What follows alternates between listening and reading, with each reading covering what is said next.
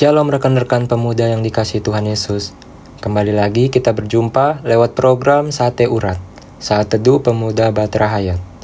Rekan-rekan, mari kita persiapkan hati dan pikiran kita sebelum kita membaca dan merenungkan firman Tuhan di pagi hari ini. Mari kita berdoa.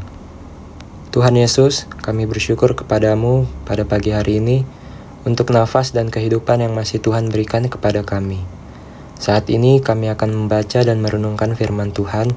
Kiranya Tuhan urapi kami dengan kuasa roh kudus, agar kami dapat memahami firman Tuhan yang akan disampaikan.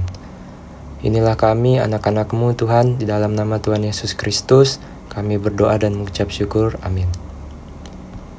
Rekan-rekan, pembacaan Alkitab kita hari ini terambil dari Yesaya pasal yang ke-10 ayat 20 sampai dengan 23 yang menyatakan sisa Israel diselamatkan. Tetapi pada waktu itu, sisa orang Israel dan orang yang terluput di antara kaum keturunan Yakub tidak akan bersandar lagi kepada yang mengalahkannya, tetapi akan bersandar kepada Tuhan yang Maha Kudus, Allah Israel, dan tetap setia. Suatu sisa akan kembali, sisa Yakub akan bertobat di hadapan Allah yang perkasa Sebab sekalipun bangsamu, hai Israel, seperti pasir di laut banyaknya, namun hanya sisanya yang akan kembali. Tuhan telah memastikan datangnya kebinasaan, dan dari situ timbul keadilan yang meluap-luap. Sungguh, kebinasaan yang sudah pasti akan dilaksanakan di atas seluruh bumi oleh Tuhan, Tuhan semesta alam. Demikianlah pembacaan Alkitab kita pada hari ini.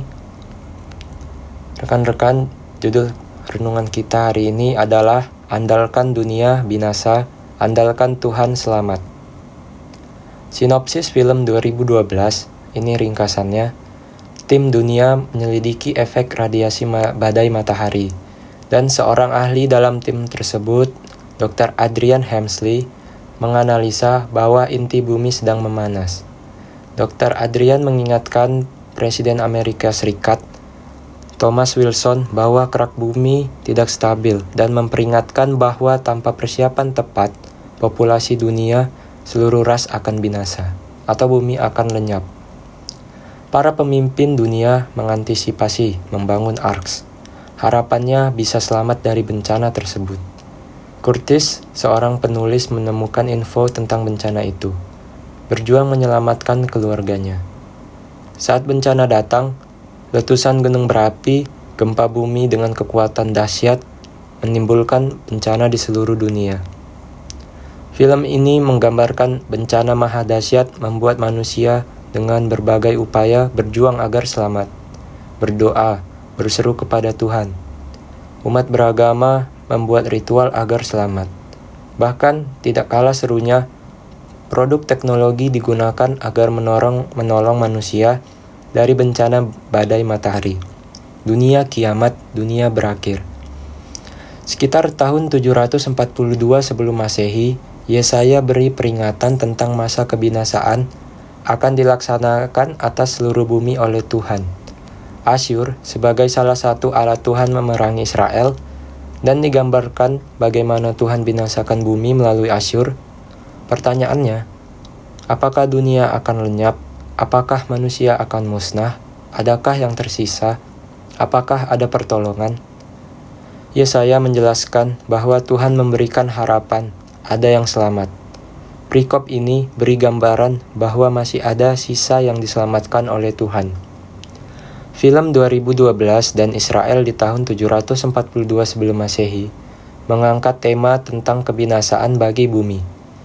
Pesan di film 2012, manusia panik dan mati-matian berjuang untuk selamat.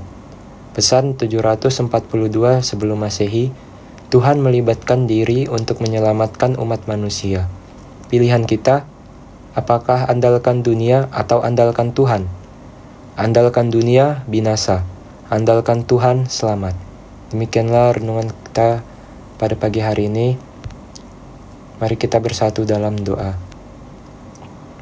Pada pagi hari ini, Tuhan, Firman-Mu telah menyapa dan mengingatkan kami untuk tetap mengandalkan Engkau dalam setiap hidup kami.